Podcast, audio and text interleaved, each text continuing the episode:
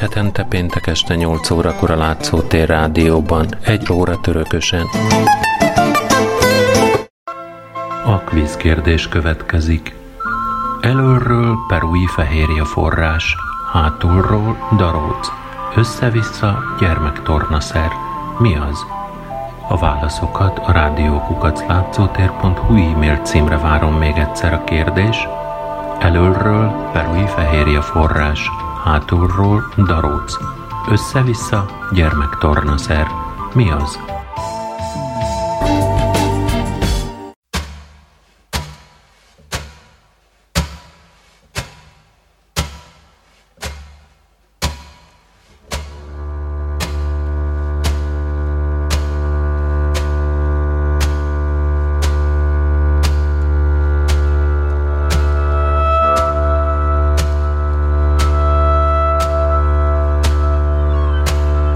Első Zsigmond lengyel király még 1524-ben 2000 kozákot kívánt szolgálatába fogadni, de nem volt elég pénze rá. Második Zsigmond Ágost 1572-ben ezt a régi tervet megvalósította. Jóváhagyta 300 kozák állami szolgálatba vételét. Kivonta őket a lengyel vajdák a sztározták joghatósága alól, és Jan Badovszki slakticsot nevezte ki hetmonjukká és bírájukká. 1576-ban Bátori István lengyel király kozák reformot hirdetett, 500 főben határozta meg az uralkodói szolgálaton levő harcosok számát, amit két év múlva 600 főre emelt, és hatalmi jelképeket, lobogót, lufarkas zászlót, buzogányt és címeres pecsétet adományozott nekik. Mivel a Lajstromba név sorba vette őket, ezért a lajstromozott kozákok nevet kapták. Bátori önálló társadalmi rendként ismerte el a lajstromozott kozákokat, megfogalmazta az alapvető jogaikat és kötelességeiket. A kozákok ezután a katonai szolgálat kivételével mentesültek az adófizetés és más kötelezettségek alól. A fegyverzetet, lovat, mundért, felszerelést viszont saját költségükön kellett előteremteniük. Szolgálataikért földet kaptak, amit örökül hagyhattak utódaikra – Saját önkormányzattal rendelkeztek, melynek élén a hetman, valamint a kozák katonai vezetés a Starsina állt. Szabadon foglalkozhattak kézművességgel és kereskedelemmel. A királyi kincstárból zsoldot is kaptak. Hadseregük hivatalos neve az ő királyi felsége Zaporizsiai hada lett. A király nekik adományozta a város nagyboldogasszony vagy Zárubik kolostorát, ahol helyet kapott a fegyverraktáruk, valamint a sebesülteket és az idősebbeket gondozó kórház. A lajstromozott kozákoknak nyújtott előjogokkal a lengyelek megpróbáltak ellenségeskedést szítani a kozákok között és megakadályozni az aporizsiai szics növekedését. Ez a politika azonban sikertelennek bizonyult, mivel a nép sorba vett és azon kívül maradt kozákok az idők folyamán egy katonapolitikai szervezetbe egyesültek a zaporizsiai hadba. Az ukrán kozákok közösen indultak tengeri hadjáratokba és együtt harcoltak saját, illetve a pravoszláv egyház jogaiért. A zaporizsiai had egész ukrán kozákság katonapolitikai szervezete volt a kezdetektől egészen a 17. század közepéig. Sajátságos politikai rendszerrel bírt, amit, mint már a legutóbbi törökösenben is szó esett róla, kozák köztársaságnak neveztek. Legnagyobb hatalommal az aporizsiai hadban a kozák tanács rendelkezett, ahol minden résztvevő elmondhatta a saját véleményét. A kozák tanács választotta meg a hetmant és a katonai vezetést, vagyis a sztársinát. A hetman kezében összpontosult a legfőbb végrehajtói, illetve bírói hatalom. Ő volt továbbá a zaporizsiai had főparancsnoka, és ő képviselte a kozákokat a külföldi tárgyalásokon is. A hetmannak volt alárendelve a megválasztott katonai sztársina, amelyhez a fegyvermester, ez a tüzérség vezetője, a katonai jegyző, ő a kancellária vezetője és az ügyvitel felelőse, és a két kozák kapitány tartozott, akik a hetman személyes megbízottjai voltak. A kozákok a Szicsen belül katonai közigazgatási egységekben, kurinyokban éltek.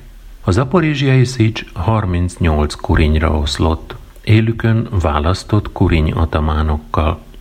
A lajstromozott kozákok katonai közigazgatási egységei az 1625-ben megkötött szerződés értelmében az ezredek lettek. Ezek századokra és tizedekre tagolódtak. Egy-egy ezred területén átlagosan 500 ezer kozák élt.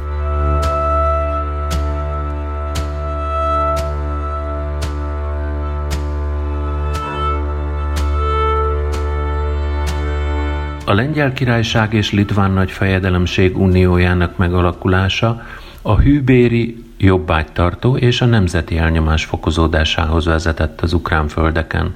Nőtt a majorsági robot, az úr dolga, egyre több természetbeni és pénzbeli kötelezettséget vezettek be a jobbágyok számára. A földesurak azt szeretnék, írta Hnat Hotkevics, ukrán író, ha a robot heti 7 napot és napi 24 órát tenne ki. A városokban sem volt jobb a helyzet.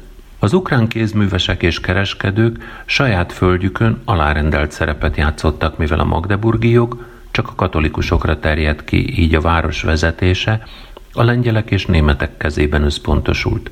A Breszti Unió bevezetése kiélezte az amúgy is nyugtalan helyzetet Ukrajnában. A hivatalos lengyel körök a pravoszláv egyház teljes felszámolását tűzték ki célul. Az ukránság megalázónak érezte ezt a törekvést, és lázongani kezdett ellene. Az aporizsiai szics kialakulása az ukrán nemzeti felszabadító mozgalom fellendüléséhez vezetett a nemzeti vallási elnyomás és a jobbágyrendszer ellen. Egyre több jobbágy állt be a kozákság soraiba, ahol terjedni kezdett a hűbériség ellenes és katolikus ellenes hangulat. A kozákok nemzeti harca felszabadító és nyíltan szociális jellegű volt – a széles néptömegek támogatását élvezte. Az első nagy kozák felkelés 1591-ben vette kezdetét. A kozákok és a parasztok mellett a városlakók is részt vettek benne. A felkelés vezetője, Kristóf Koszinski, ő királyi felsége Zaporizsiai hadának ezredese és az alsó Dnyepervidéki kozákok hetmanja volt. Koszinski kisnemesi családból származott. A tatárok elleni hadjáratokban tűnt ki bátorságával és tehetségével. A lengyel király ezért birtokkal jutalmazta, de a Bilacerkvai sztároszta nem engedte meg, hogy Koszinski elfoglalhassa tulajdonát. Ez természetesen felháborította, kozákokból csapatokat toborzott és megtámadta a főurak birtokait. Csatlakoztak hozzá szökevény jobbágyok és városlakók is. A felkelők elfoglalták Osztroszki Bilacerkvai várát, ágyúkra, könnyű fegyverekre tettek itt szert, és megsemmisítették a jobbágyok adós leveleit. A kezdetben bosszú hadjáratnak indult felkelés, kiterjedt Kiev-Sinára, Bratslav-Sinára, és egyre inkább nemzeti felszabadító jelleget öltött. A lázadás méreteitől megrettent lengyel király nemesi felkelést hirdetett, amelyben részt vettek a kievi, volinyi és braclavi vajdaság főnemesei, földesurai. A döntő csatára a két hadsereg között 1593. január 23-án került sor. A nemesek hadserege jól fel volt szerelve, főerejét a nehéz lovasság, a magyar gyalogság és a tüzérség alkották. A rettenetes januári fagyok arra kényszerítették a felkelőket, hogy tábort verjenek, de még így is hősiesen állták a túlerőben lévő ellenség támadásait. A csata során Koszinski több mint 2000 harcost veszített, de a mágnásoknak is voltak halottjaik. A harcoló felek között tárgyalásokra került sor, amelyek békeszerződéssel zárultak. A kozákok királyhűséget esküdtek, és megfogadták, hogy visszatérnek a zuhogó kontúrra. Megtiltották nekik azt is, hogy önálló diplomáciai kapcsolatokat létesítsenek idegen államokkal, hogy hadjáratokat folytassanak más országok ellen, valamint hogy főúri vagy slachta birtokon élhessenek. Kötelezték őket Koszinski hetmani rangjáról történő leváltására. A felkelés résztvevőit kizárták a kozák Lajstromból. Még ez év, 1593. májusában Koszinski 2000 fős kozák csapata élén ismét elhagyta Zaporizsját, és ostromolni kezdte Visnavecki sztározta fejedelem Cserkaszi várát. A kozákok a szárazföldről és a Dnyeperről is lőtték az erődítményt. Érkezésük hírére fellázadtak a környező falvak jobbágyai. Visnevecki ekkor Cselhez folyamodott és tárgyalásra hívta a hetmant. Amikor Koszinski megérkezett Cserkasziba, Visnevecki szolgái fogságba ejtették és kegyetlenül kivégezték. A kozákok ezután kénytelenek voltak visszatérni a Szicsbe.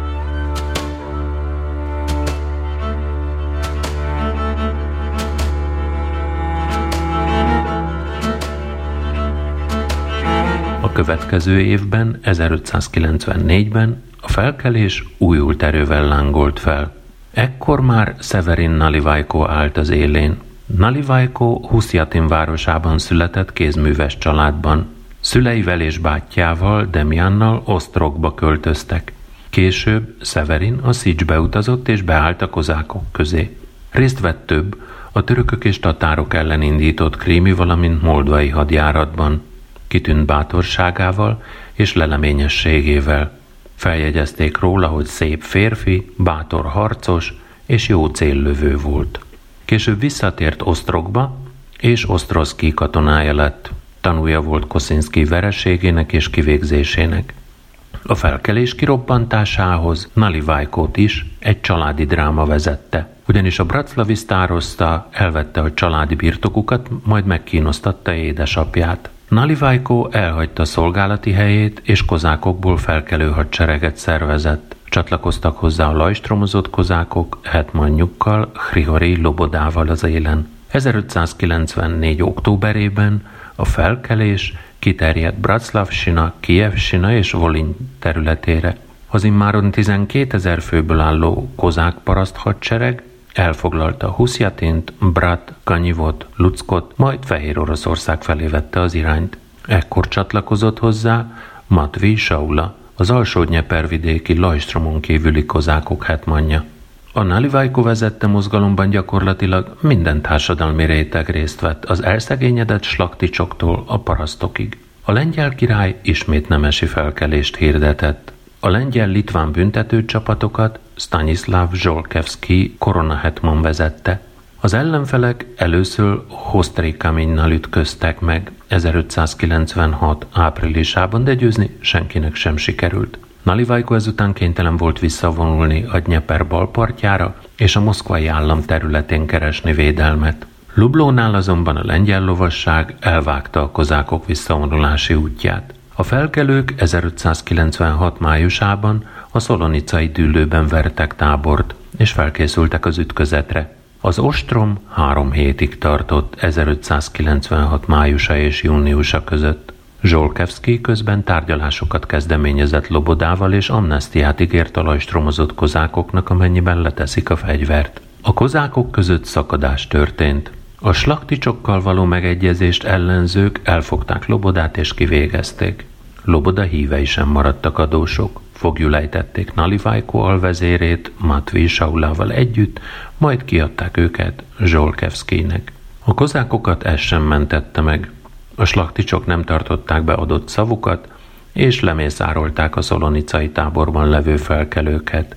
1596. szeptemberében harmadik Zsigmond lengyel király törvényen kívül helyezte a nem lajstromozott kozákokat. Nalivajkot és társait Varsóba hurcolták, majd 1597. április 11-én kegyetlenül kivégezték őket. Az 1591-96-os szabadságharcokkal véget ért a kozákság történetének első évszázada. Ezek a szabadságharcok feltárták gyengeségeiket, de megmutatták fejlődésük perspektíváit is. A népi megmozdulások vereséget szenvedtek, mert a felkelőknek nem volt egységes haditerve, és nagy volt a széthúzás a soraikban. Bebizonyosodott viszont, hogy a nemzeti felszabadító mozgalom csak abban az esetben lehet eredményes, ha a parasztok, városlakók, kisnemesek, kozák vezetéssel összefognak és együtt küzdenek a lengyel uralom ellen. A szabadságért folytatott harc során az ukrán nép egyre öntudatosabb, bátrabb és tapasztaltabb lett.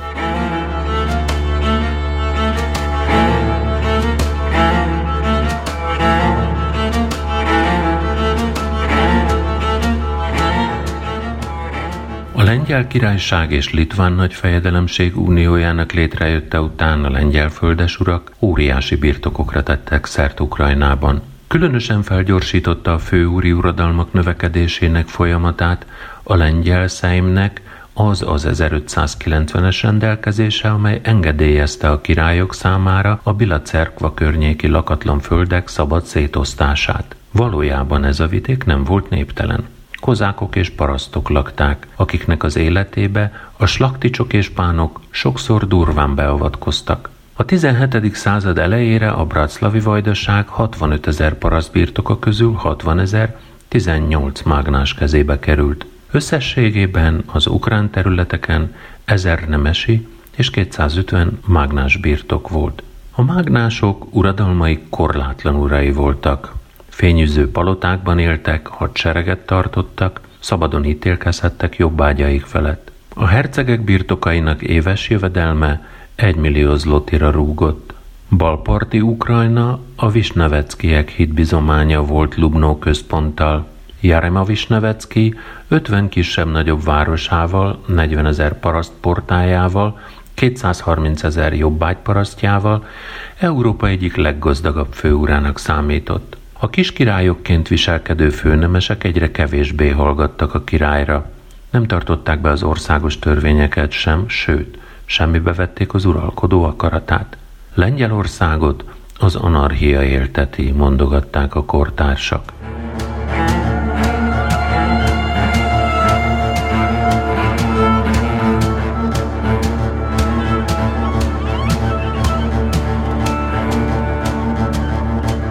Európában a 16. században árforradalom ment végbe, melynek során az új világ felfedezése és gyarmatosítása következtében nagy mennyiségű nemesfém áramlott az öreg kontinense. Az olcsó arany és ezüst beözönlése csökkentette a nemes fémpénz vásárló erejét, és két-háromszorosára növelte a piaci árakat. A mezőgazdasági termékek árai nagyobb mértékben növekedtek, mint az iparcikkeké, és sokszor elérték a négy-ötszörös vagy tízszeres mértéket is. A slakticsok és pánok ezért piacra kezdtek termelni, busás haszon reményében pedig majorságokat, folvarkokat alapítottak. Elűzték földjeikről a parasztokat, telkeiket saját birtokukhoz csatolták, és az így létrejött uradalmakat a jobbágyok ingyen munkájával, robotjával műveltették meg. Az első ilyen majorságok, tehát folvarkok, a Lengyel Királyság és Litván nagy fejedelemség uniójának északi és központi vidéken jöttek létre, de a 17. század elejére meghonosodtak a központi és balparti Ukrajnában is. A gazdasági életben uralkodóvá vált az árutermelés, ami jelentős társadalmi változásokat is eredményezett. A döntően agrártermeléssel foglalkozó ukrán gazdaságok elsősorban búza eladására szakosodtak. Míg a 16. század közepén Ukrajna évente 34 ezer tonna gabonát exportált külföldre, addig a 17. század közepére ennek majdnem ötszörösét, 168 ezret. Keresett árucik volt a szarvasmarha és a ló. A külföldre szánt csordákat, méneseket lábon hajtották a vásárokra.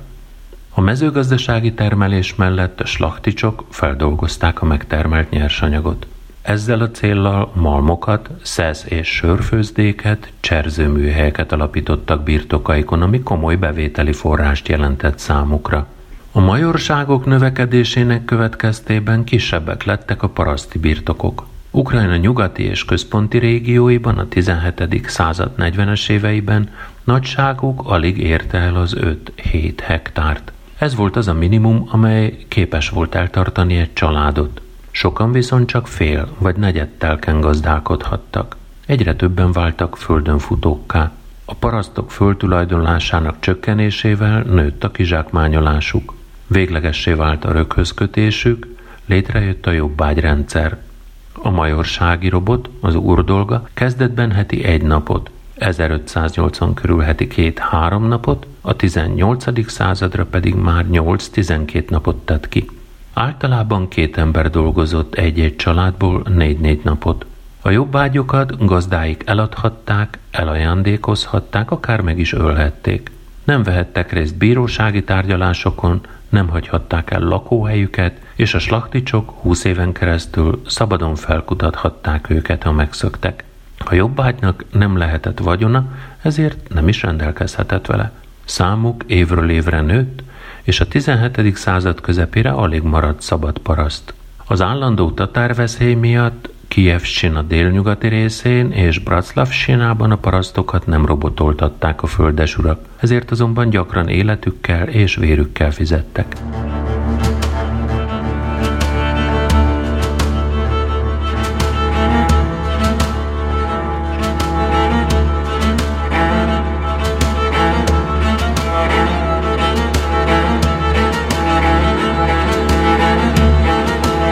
Az ukrán földeken a 16-17. század fordulóján új városok jöttek létre.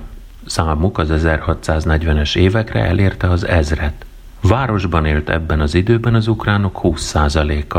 Legnagyobb településnek a 18 ezres lélekszámú Lviv számított. Kievben 15 ezren, Medzsibisben 12 ezren, Bilacerkvában 10.700-an éltek.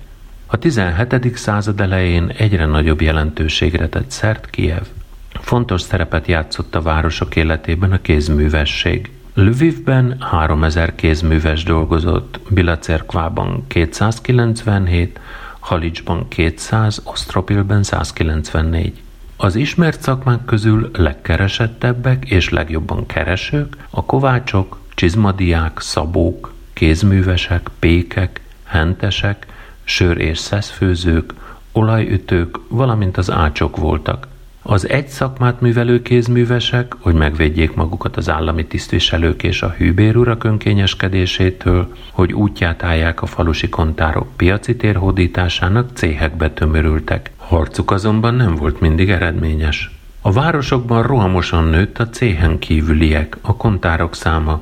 Lvivben részarányuk elérte a 40% ot a városi hatalom előnyben részesítette őket a C-tagokkal szemben, mivel szervezetlenek voltak, és így könnyebben el lehetett velük bánni. Több Lvivi, Cserkaszi, Bilacerkvai fegyverkovács vállalatnál bérmunkásokat kezdtek alkalmazni, akik között munkamegosztás alakult ki. A 17. század elején megjelentek az első gépek, például olyanok, mint a papírgyár vízikerekei. Fokozatosan a kézműves műhelyeket üzemen belüli munkamegosztásra épülő manufaktúrák váltották fel. A polgárok többsége, különösen a keleti és délukrán földeken továbbra sem hagyott fel a mezőgazdasági termeléssel. Az újonnan visszahódított területeken erődítmények épültek, ahol a tatár és török támadások idején védelmet találtak a vidék kézművesei és földművesei. A környék lakossága számára a városokban heti vásárokat tartottak, a legnagyobb településeken pedig éves vásárokat rendeztek. Itt találkozhattak egymással és köthettek különféle szerződéseket az ukrajnai régiók kereskedői. Lvivben, Kievben, Halicsban, Luckban, Psemiszlben, Jaroszlávban állandó vásárok voltak. Később ezek a települések lettek a nemzetközi kereskedelem központjai. Az ukrajnai városok 80%-a földes urak tulajdonát képezte, ahol a lakosság kézművességen és kereskedelmen kívül különféle kötelezettségeket teljesített a hűbér úr számára. A fennmaradó 20% szabad királyi város volt. A gyorsabb fejlődés érdekében a Lengyel Királyság és Litván Nagyfejedelemség uniója uralkodói magdeburgi jogot adott nekik, bár egy percig sem kívánták elősegíteni harcukat a lengyel és az ellengyelesedett slachticsok ellen. A legfőbb hatalom itt a király helytartójának kezében összpontosult, aki bármikor beleszólhatott a városi önkormányzatok ügyeibe.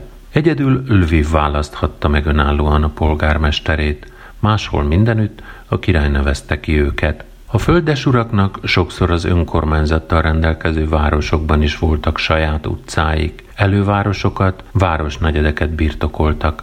Ezekre a körzetekre nem terjedt ki a városi önkormányzat joghatósága, igazságszolgáltatása, nem fizettek adót a város költségvetésébe sem.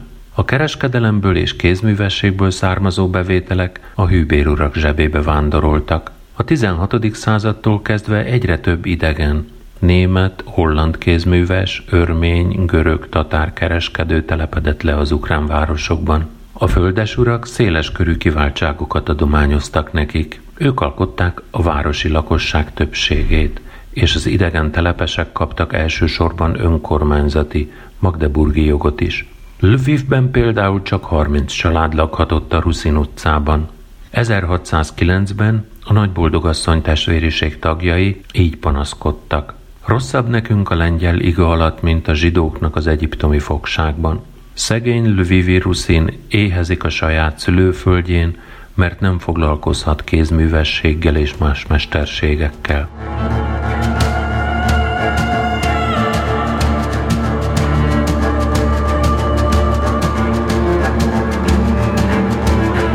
Az ukrán kozákok a 17. század kezdetétől egyre fontosabb szerepet játszottak a Lengyel Királyság és Litván Nagyfejedelemség uniójának politikai életében, valamint a nemzetközi porondon is. Útját állták a tatártörök terjeszkedésnek, sikeres hadjárataikkal pedig lényegesen meggyengítették ellenségeiket. Ez gyakran feszültséget eredményezett a török porta és Lengyelország viszonyában. A kozákokat viszont ismertétette hisz mindenki a keresztény világ megmentőit látta bennük. A 17. század elején az ukrán földek rengeteget szenvedtek a tatárok támadásaitól. Férfiak, nők, sőt gyerekek ezrei estek a pogányok fogságába, az ellenszegülőket pedig legyilkolták. A foglyokat eladták a rabszolgapiacokon. Sok ukrán lány került így főugrak háremeibe, vagy lett szolgálólány. A fiúkból általában janicsárokat neveltek, akik könyörtelenebbek voltak a saját véreikhez, mint a törökök vagy a tatárok. A férfiakat kegyetlenül dolgoztatták az építkezéseken, gájára küldték őket, hogy az evezőlapáthoz láncolva szenvedjenek halálukig.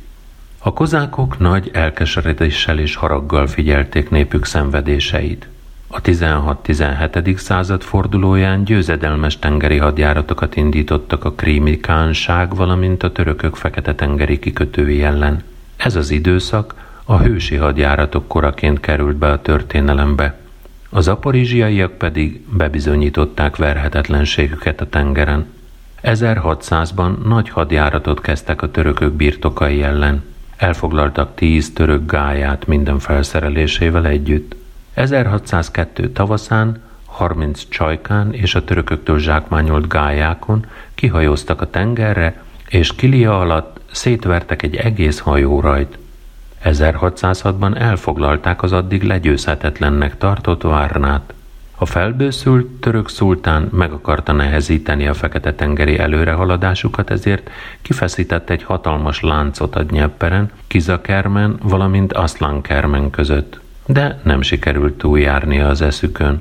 A kozákok óriási farönkökkel széttépték a láncot, és vidáman folytatták útjukat kitűzött céljuk felé.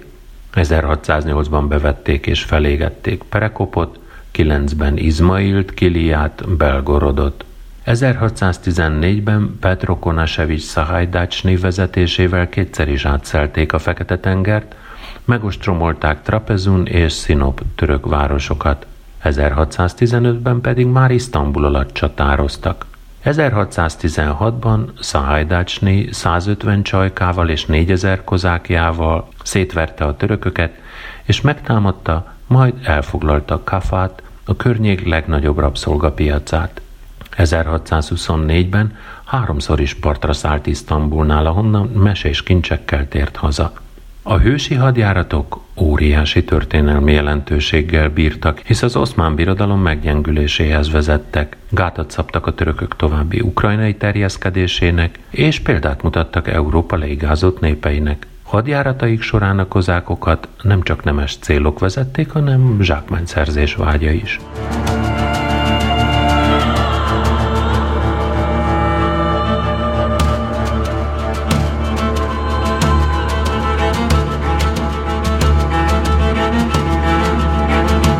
Már említett Petro Konasevics Szahajdácsné egy Szambor környéki ukrán pravoszláv slachtit családjában látta meg a napvilágot valószínűleg 1570-ben. Tanulmányait a Lvivi testvériségi iskolában, valamint az Osztrohi akadémián végezte. A 16-17. század fordulóján zaporizsiai kozák lett. Bátorsága, tehetsége, megfontoltsága, műveltsége folytán hamarosan nagy tekintélyre szert társai körében, akik a katonai sztársina tagjává is megválasztották. 1620 és 22 között a lajstromozott kozákok hetmanja volt. Pragmatikus, kompromisszumkereső hetmanként szilárd fegyelmet tartott kozákjai között és ütőképes hadsereget szervezett belőlük. Híres mecénás hírében állt, aki sokat tett a pravoszláv hit védelmében. Tagja volt a kievi vízkereszt egyházi testvériségnek, és az egyházi hierarchia helyreállítása és az ő közbenjárásával történt. Tapasztalt diplomataként a lengyelekkel való megegyezésre törekedett. Elérte azt, hogy a lajstromozott kozákok számát 40 ezer főre emelték. 1618-ban 20 ezer kozákja élén részt vett Ulászló lengyel királyfi moszkvai hadjáratában, melyet a herceg az orosz trón megszerzéséért folytatott. A hadjárat során elfoglalta Putyivl, Livni, Jelec, valamint Sack városát. Ezt követően segített a lengyeleknek megostromolni Moszkvát. 1618. december 1-én a szemben álló felek megkötötték a Deulini békeszerződést. Ulászló lemondott az orosz trón megszerzéséről, cserébe megkapta Smolensket a Csernyihiv sziverszkii földekkel. A szerződésben 3000 főre csökkentették a lajstromozott kozákok számát, megtiltották neki, hogy kihajózzanak a Fekete-tengerre és hadjáratokat folytassanak Krím és Törökország ellen. A felháborodott kozákok Szahajdácsnit leváltották tisztségéből. Jacko Borodavka lett az új hetman. A Deulini békeszerződés ellenére a lengyel zsoldosok részt vettek második Ferdinánd erdélyi hadjárataiban, amelyet az osztrák császár Betlen Gábor fejedelem ellen indított. A kozákok pedig a tiltásokat semmibe véve többször felvonultak Isztambul ellen, nagy pusztítás végeztek ott, majd felégették Várnát is. A törökök türelme végül elfogyott, és hadat üzentek Varsónak. A 80 ezer fős török tatársereg Iskander Pasa vezetésével 1620 nyarán betört Moldvába, és megindult a Lengyel Királyság és Litván Nagy Fejedelemség uniója felé. A mindössze 5000 főt számláló lengyel csapatok Stanislav Zsolkevski korona hetman vezetésével megpróbálták feltartóztatni az előre nyomuló ellenséget. A döntő ütközetre 1620. szeptember 10-én került sor a Jászvásár melletti Cecóránál, és a lengyelek csúfos vereséggével ért véget. A csatában életét vesztette Zsolkevski koronahetman, valamint ott lelte halálát Mihailo Hmelnyicki, Csihirini százados fia is. Fia, Bohtan, a Nemzeti Felszabadító Háború későbbi vezére pedig fogságba esett. A cecórai győzelem után a második oszmán-török szultán újabb hadjáratot szervezett a lengyel királyság és litván nagyfejedelemség uniója ellen. A lengyelek világosan látták, hogy kozák segítség nélkül képtelenek útját állni a pogánynak, ezért jelentős engedményeket tettek a zaporizsiai hadnak. A lajstromozott kozákok számát 20 ezer főre emelték. Borodavka helyett pedig Petro Konasevics Szahajdácsnit tették meg hetmanná. 1621. júniusában az általános tanács úgy döntött, hogy az aporizsiai had katonai segítséget nyújt a lengyeleknek. A tanács munkájában részt vett Iov Borecki, kievi metropolita is, így szentesítve a kozákok haditervét. A döntő csata előtti napon Szahajdácsné kozákjai Hotin alá érkeztek, ahol a lengyel hadsereg állomásozott. A 75 ezer fős egyesített ukrán-lengyel csapatok 250 ezer fős török tatár hadosztályjal néztek farkas szemet. A hotini háborúként ismert ütközet 1621. szeptember másodikán vette kezdetét és 28-áig tartott. Az osztmánok úgy gondolták, hogy a kozákok térdre kényszerítése után gyerekjáték lesz elbánni a lengyelekkel. Amsa Hajdácsni derekasan állta az ellenséges erők egyre fokozódó támadásait. Szeptember 3-án a törökök újabb ostrommal próbálkoztak, de ezúttal is sikertelenül. A legkimerítőbb csatára szeptember 4-én került sor. A törökök minden erejüket latba vetették az aporizsiaiak ellen.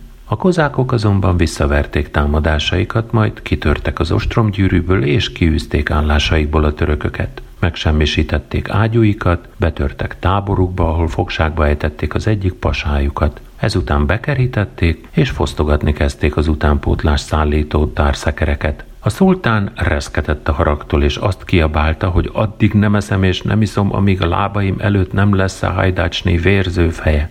Szeptember 29-én tárgyalás kezdődött a török szultán és a lengyel király között a háború befejezéséről, ami békeszerződés aláírásával ért véget. A lengyelek ismét becsapták a lajstromozott kozákokat. nem fizették ki a zsoldjukat, még a háborúban megrokkant harcosokról sem gondoskodtak. Hálából vitézségükért újra megtiltották nekik, hogy tengeri hadjáratokat folytathassanak. A hotini háborúban szerzett sebesülés fizikailag, a lengyelek árulása pedig lelkileg kezdte ki Petro Konasevics Szahajdácsné egészségét. A következő év április 10-én a hetman meghalt. Vagyonát a kievi és lvivi testvériségekre hagyta. Földi maradványait a kievi testvériségi kolostor vízkereszt templomában helyezték örök nyugalomra. Kassian Szakovics kievi költő így emlékezett meg róla az 1622-ben megjelent Petro Konasevics Szahajdácsné nemes lovak szomorú temetéséről való énekek című könyvében. Láttak a katonák itt sokféle urat, nem egyet közülük tudhattak Hetmannak. Petro Konasevics az egyik legkiválóbb lovagi erényét ismerték mindenütt. Aki minden tettét le akarná írni, a világban Petro Konasevics hírét kelteni, annak a görög Homérosztól verselő tehetséget kölcsönözni kellene. Ejtsünk szót mostan Petro születéséről és a tudományokhoz vezető egyenes útjáról. Született a nagyúr hegyes vidéken, nevelték őt az ősi pravoszláv hitben. Tanulmányait Osztrochban végezte, ahol meg annyi fejedelmi sarj, bölcsességet szerzett, s az iskola javára adományokat tett, hogy növeljék az ifjak kedvét a tudományokhoz, s így azok is a hazának hasznára váljanak. Isten adja, hogy az iskola fennálljon, dicsőségünkben továbbra is megtartson. Konasevics Osztrokban elegendő időt töltve a tudományok javát magáévá téve, lelkében kedv támadt a vitézségre, s Zaporizsjába ment szerezni hírnevet. Hosszasan élt ott a kozákok között, a hadimesterséget tőlük eltanulta, végül őt magát hetmanná tették, törökkel, tatárral, sikerrel harcoltak. Konasevics hetman kafát bevette, a török császár félt is igen nagyon, örök dicsőséget szerzett a hetman. Elfeledni őt nem fogjuk addig, míg a Dnyeszter és Dnyeper vize folyik, míg minden ügye dicsőségben telik, nem vetül rá a feledés homája, emlékezetünkben örök nyomot hagyott.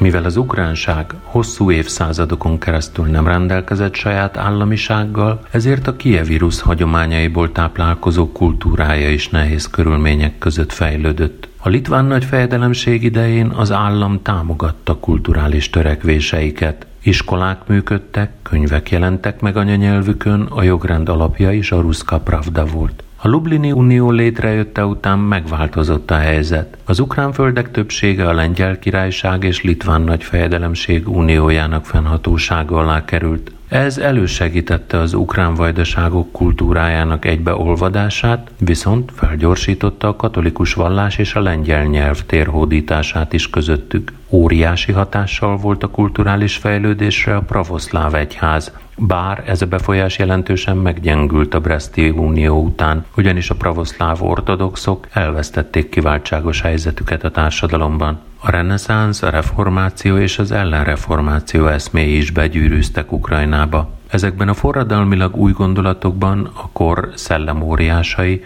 saját hazájuk problémáinak megoldását látták. A 16. században az ukrán nép egyre öntudatosabbá vált. A tatárok és törökök elleni harcokban tanúsított hősiesség lelkesítőleg hatott a művészekre, irodalmárokra, krónikásokra.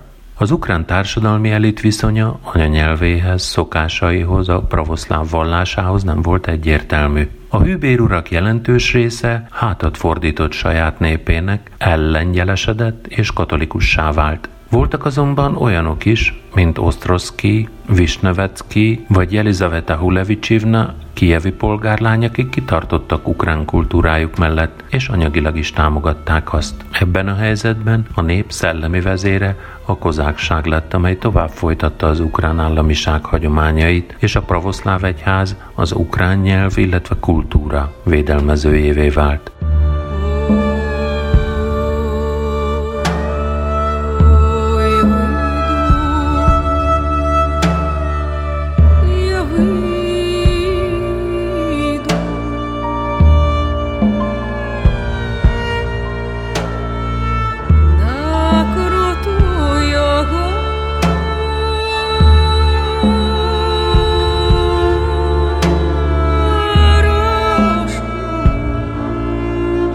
A litván nagyfejedelemségben a ruszén nyelv államnyelv volt. A 16.-17. század fordulóján Ukrajnában két irodalmi nyelv alakult ki. Az ó-ukrán könyves nyelv, amelyet egyszerű nyelvnek is neveztek, valamint az egyház által használt liturgikus ószláv nyelv. Az egyszerű nyelv gyakorlatilag megfelelt a beszélt ukrán nyelvnek, az ószláv nyelvet viszont csak kevesen értették. A reformáció terjedése elősegítette az ukrán köznyelv fejlődését, mivel Luther és Calvin is úgy tartották, hogy az emberekhez anyanyelvükön kell eljuttatni Isten igéjét. A kor pravoszláv irodalmárai ebben a szellemben láttak hozzá a Szentírás lefordításához. Az egyszerű népnyelvére először bolgár nyelvből fordították le a Bibliát. Az első ilyen alkotás a legutóbbi törökösemben is említést nyert Pereszópnicai evangélium volt, amely bebizonyította, hogy az ukrán nyelv létezik és különbözik más szláv nyelvektől. A 16. században jelent meg ukránul az énekek éneke, a Krehovi apostol, a Volinyi evangélium, a Zsoltáros könyv és a vallási szónoklatokat tartalmazó oktató evangélium.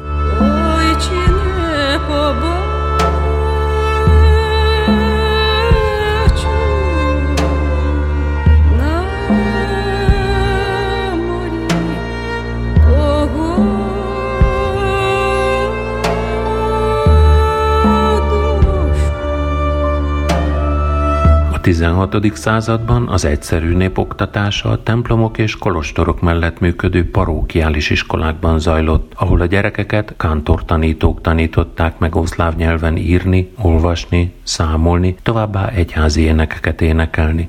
A gazdagabb emberek gyerekei otthoni tanításban részesültek, házi tanítók segítségével az alapismeretek mellett a növendékek megismerhették a görög és latin nyelvet, a bölcselet alapjait is. Az európai középiskolákban latin nyelven folyt az oktatás. Tanmenetüket a hét szabad művészet tárgyai alapján állították össze, amely magában foglalta a nyelvtan, retorika, dialektika, csillagászat, számtan, mértan és zene elsajátítását. A legnépszerűbb középfokú tanintézmények Ukránföldön a jezsuita kollégiumok voltak, ahová előszeretettel járatták gyerekeiket az előkelőségek. Az itt végzett diákok általában ellengyelesedtek, és pravoszláv vallásuknak is hátat fordítottak. A nemzeti érzelmű főurak ezért ukrán pravoszláv kollégiumokat, szláv-görög-latin nyelvű iskolákat hoztak létre. Az első ilyen pravoszláv kollégiumot Vasil Konstantin Osztroszki herceg alapította birtokán 1576 és 78 között. Az Osztrohi Akadémia néven ismert görög-latin szláv kollégium nem csak középfokú, hanem főiskolai képzést is nyújtott hallgatóinak, mivel tantervében a hét szabad művészet tárgyai mellett ott szerepelt a görög, latin, valamint az ószláv nyelv is.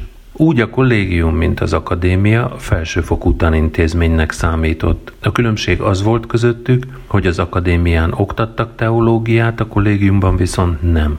Osztrochban teológiát ugyan nem tanították, de az iskolát a kortársak mégis akadémiának nevezték. Az akadémia mellett nyomda is működött.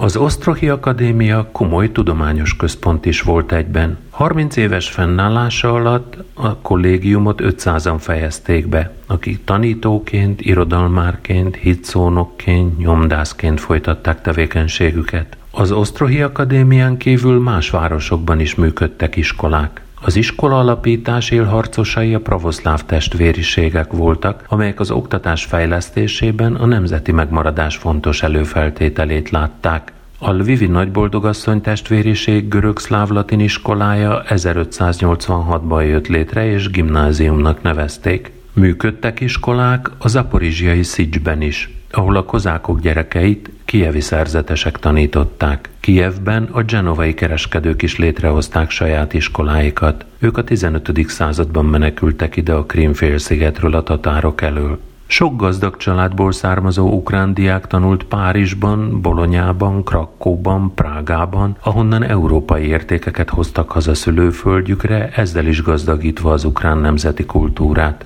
Az első ószláv nyelven nyomtatott könyvek Krakóban és Prágában jelentek meg. Az ukrán föld első nyomdásza Ivan Fedorov volt, aki 1573-ban utazott Moszkvából Lvivbe. A következő évben itt nyomtatta ki a nagyboldogasszony pravoszláv testvériség költségén az apostolt, és az első ukrán iskolai tankönyvként is szolgáló ABC-t. Négy év múlva Vasil Konstantin Osztroszki herceg meghívására Osztrokba érkezett Iván Fedorov, ahol nyomdát is alapított. Még ebben az évben újabb ABC-s könyvet jelentetett meg. 1580-ban látott napvilágot Osztrohi nyomdájában az Új Szövetség és a Zsoltáros könyv.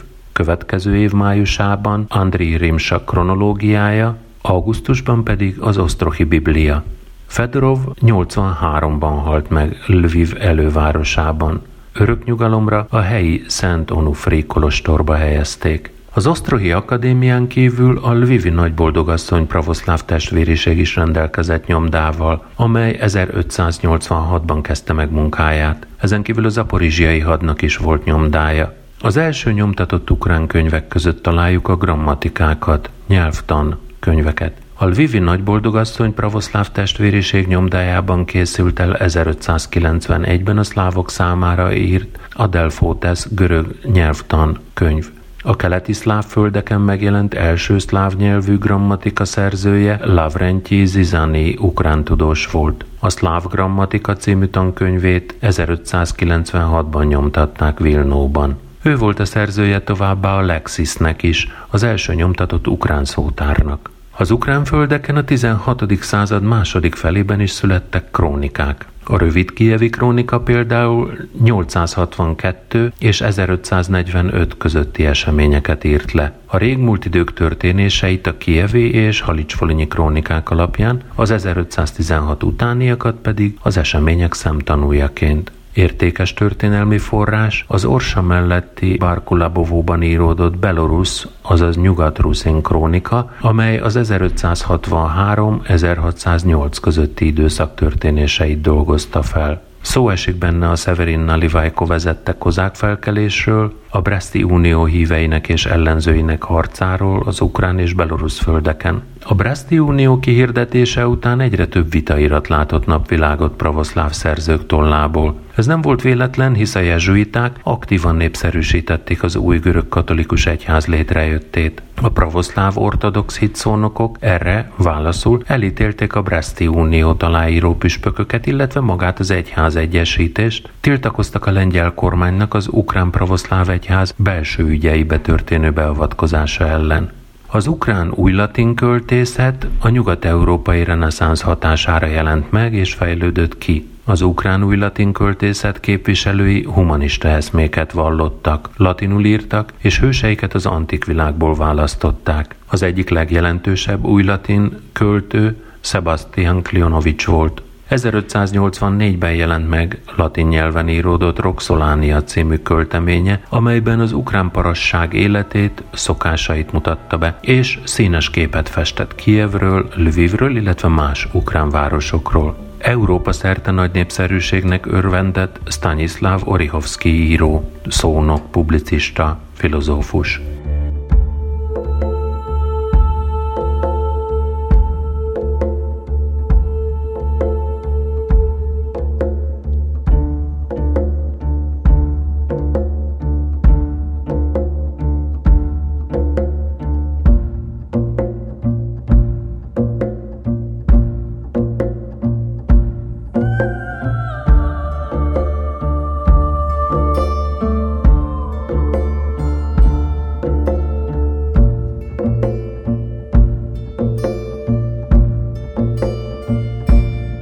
16. században élt a fénykorát az ukrán építészet. Újjáépítették a lerombolt városokat, a felismerhetetlenségig megváltozott Lviv, Drohobics, Kamjenec, Osztroh. A földesúri erődítmények körül új városok létesültek. A nyugat-ukrajnai városok építésénél gyakran alkalmazták a szabályos várostervezés elemeit.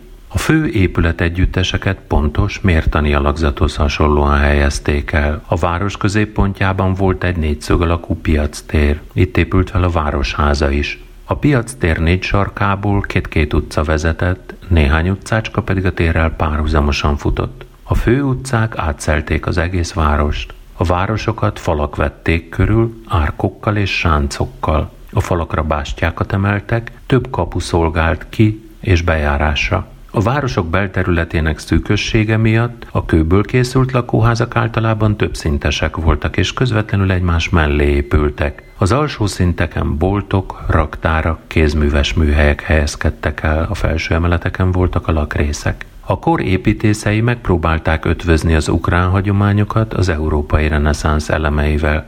Különös gondjuk volt az épületek homlokzatának kialakítására oszloprendekkel, szobrokkal és más díszítő elemekkel ékesítve azokat. A reneszánsz stílus egyedülálló emléke a Lvivi piac téren levő épület együttes, a Fekete Kőház, a Kornyaktház, valamint a Nagyboldogasszony pravoszláv testvériség tevékenységével összefüggő műemlékcsoport, a Nagyboldogasszony templom, a Három Szentek kápolnája és a Kornyakt harangtorony.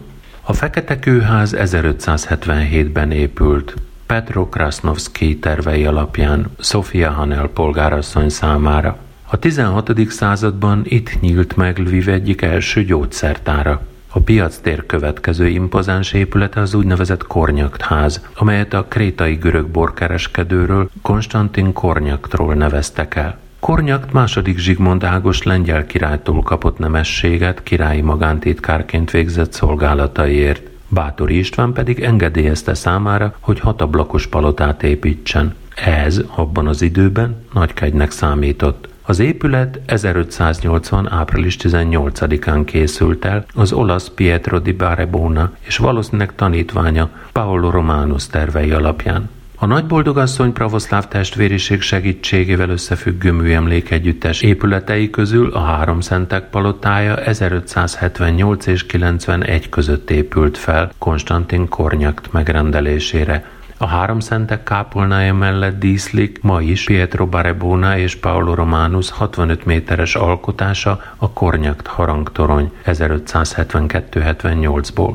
A Nagyboldogasszony templom 1591 és 1629 között készült el, szintén Paolo Romanus tervei alapján és irányítása alatt. Lviv nevezetességei közé tartozik még az 1609 és 15 között épült Boim vagy Bőm kápolna, ahová a magyar származású katolikus Boim család, a Boimok eredeti vezeték neve Bőm volt, tagjai temetkeztek.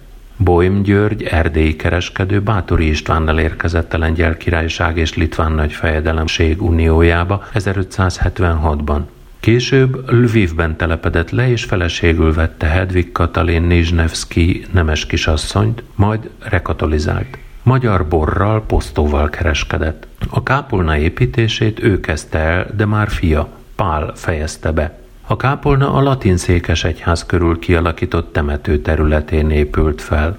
A reneszánsz építészet kiváló alkotása a Campian család házi szentélye. 1584-ben épült Pavlo Campian Lvivi polgármester megrendelésére. Mindkét kápolna teljes főhomlokzatát, bibliai ihletésű jeleneteket, történelmi személyiségek portréit, szőlőgerezdeket ábrázoló csodás, kőből faragott díszítő elemekkel látták el – az ellenséges támadásoktól való állandó fenyegetettség miatt a végeken egyre több állami és magánkézben levő erődítmény és vár épült, illetve épült újjá, melynek falai mögött menedékre lelhetett a várnép mellett a vidék lakossága is. A korábbi korokban kifejlesztett tornyos védelmi rendszert, melynek alapját a vastag falakra épített tornyok képezték, az ukránok a 17. század végéig alkalmazták. A városi erődítmények többsége Dnyepermenti és balparti Ukrajnában fából készült. Fa erődítménye volt Kijevnek is, amelyet a 17. század elejére 20 ezer ács sikeresen megerősített. Átalakították a Hotini vár erődöt is. A 17. század végén a várakat újszerűen kezdték építeni. A korszak találmányai voltak a bástyás erődítmények. Ebben az időben öltött új alakot a Lucki, az Osztrohi vár és a Kamjanec-Pogyilszki erődítmény is. Bevehetetlen erősség hírében állt Brody bástyás erődítménye.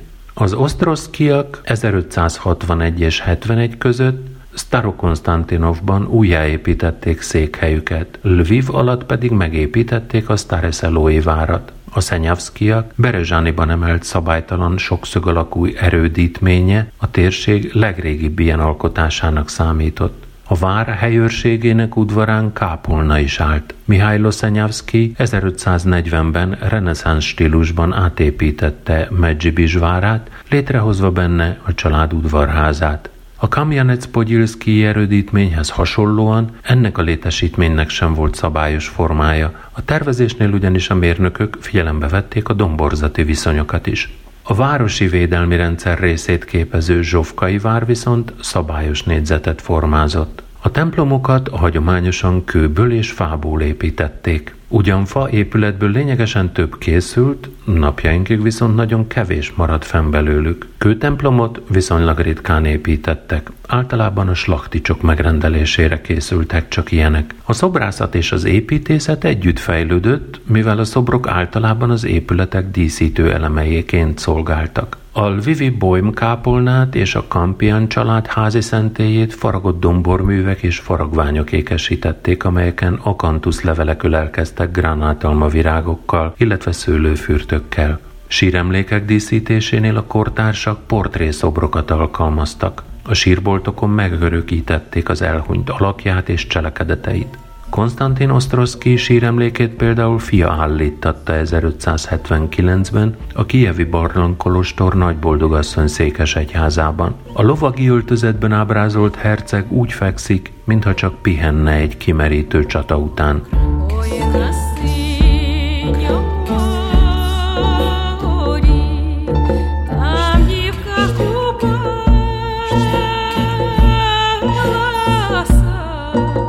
A 16-17. század fordulójának legnépszerűbb és legelterjedtebb festészeti műfaja az ikonfestészet volt. A templomokban, székes egyházakban továbbra is megmaradt az ikonok hagyományos hármas együttese. Ikonosztáz, passió, utolsó ítélet. A kor ukrán ikonfestői a valóság egyre teljesebb bemutatására törekedtek. Gyakran a szenteket élő emberek arcával ábrázolták. Kivételesen szép és maradandó ikonosztázak születtek ekkor. Az ukrán képzőművészet igazi gyöngyszemei a Lvivi Piatnickaja, valamint Nagyboldogasszony templomok ikonosztázai.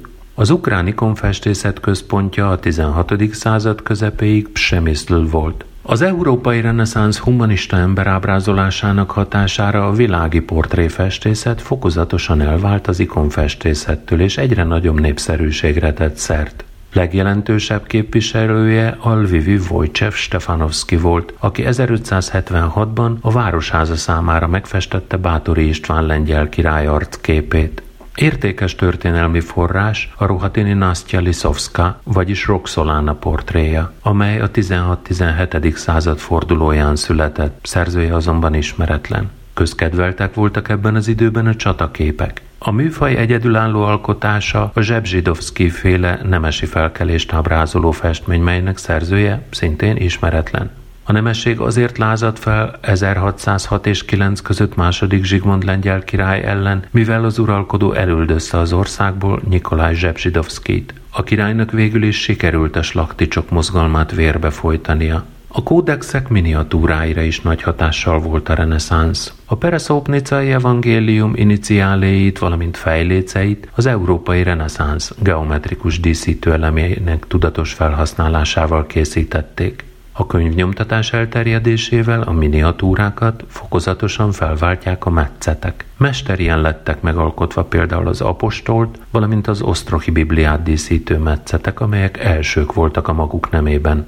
A korabeli grafikus ábrázolások rendszerint kisméretűek voltak, a leggyakrabban ornamentikás elemeket is tartalmazó fejlécek, iniciálék vagy záródíszek. Az iparművészet 16. századi fejlődésére is nagy hatással volt a reneszánsz, amit az ukrán mesterek ügyesen ötvöztek a ruszin hagyományokkal. A városokban újjá született az üvegfúvás. A takácsmesterség mellett megjelent a szőnyegszövés. Az ukrán mesterek elsajátították a kárpit készítés tudományát dombornyomott bőrből. Részből és aranyból művészileg kivitelezett öntvényeket és fémtárgyakat készítettek, hímeztek, de ügyes keramikusok hírében is álltak. Messzeföldön híresek voltak ágyúöntőik, órásmestereik. A lvivi ötvös művészek különböző kegytárgyakat, étkészleteket, fegyvereket, ékszereket készítettek, amelyeket drága kövekkel ékesítettek. A fazekas mesterek edényeiket himzési motivumokkal és geometriai díszítésekkel látták el, amelyeket speciális hengerrel készítettek, majd természetes színezékek felhasználásával arany és zöld zománccal vonták be. A 16. század második felében alakult ki az ukrán dekoratív fafaragás. A fafaragó mesterek csodálatos díszítéseket készítettek a templomok és székes egyházak ikonosztázai számára. Stanislav Driár alkotása például a Nagyboldogasszony templom ikonosztáza Veliki Hribovicsi községben.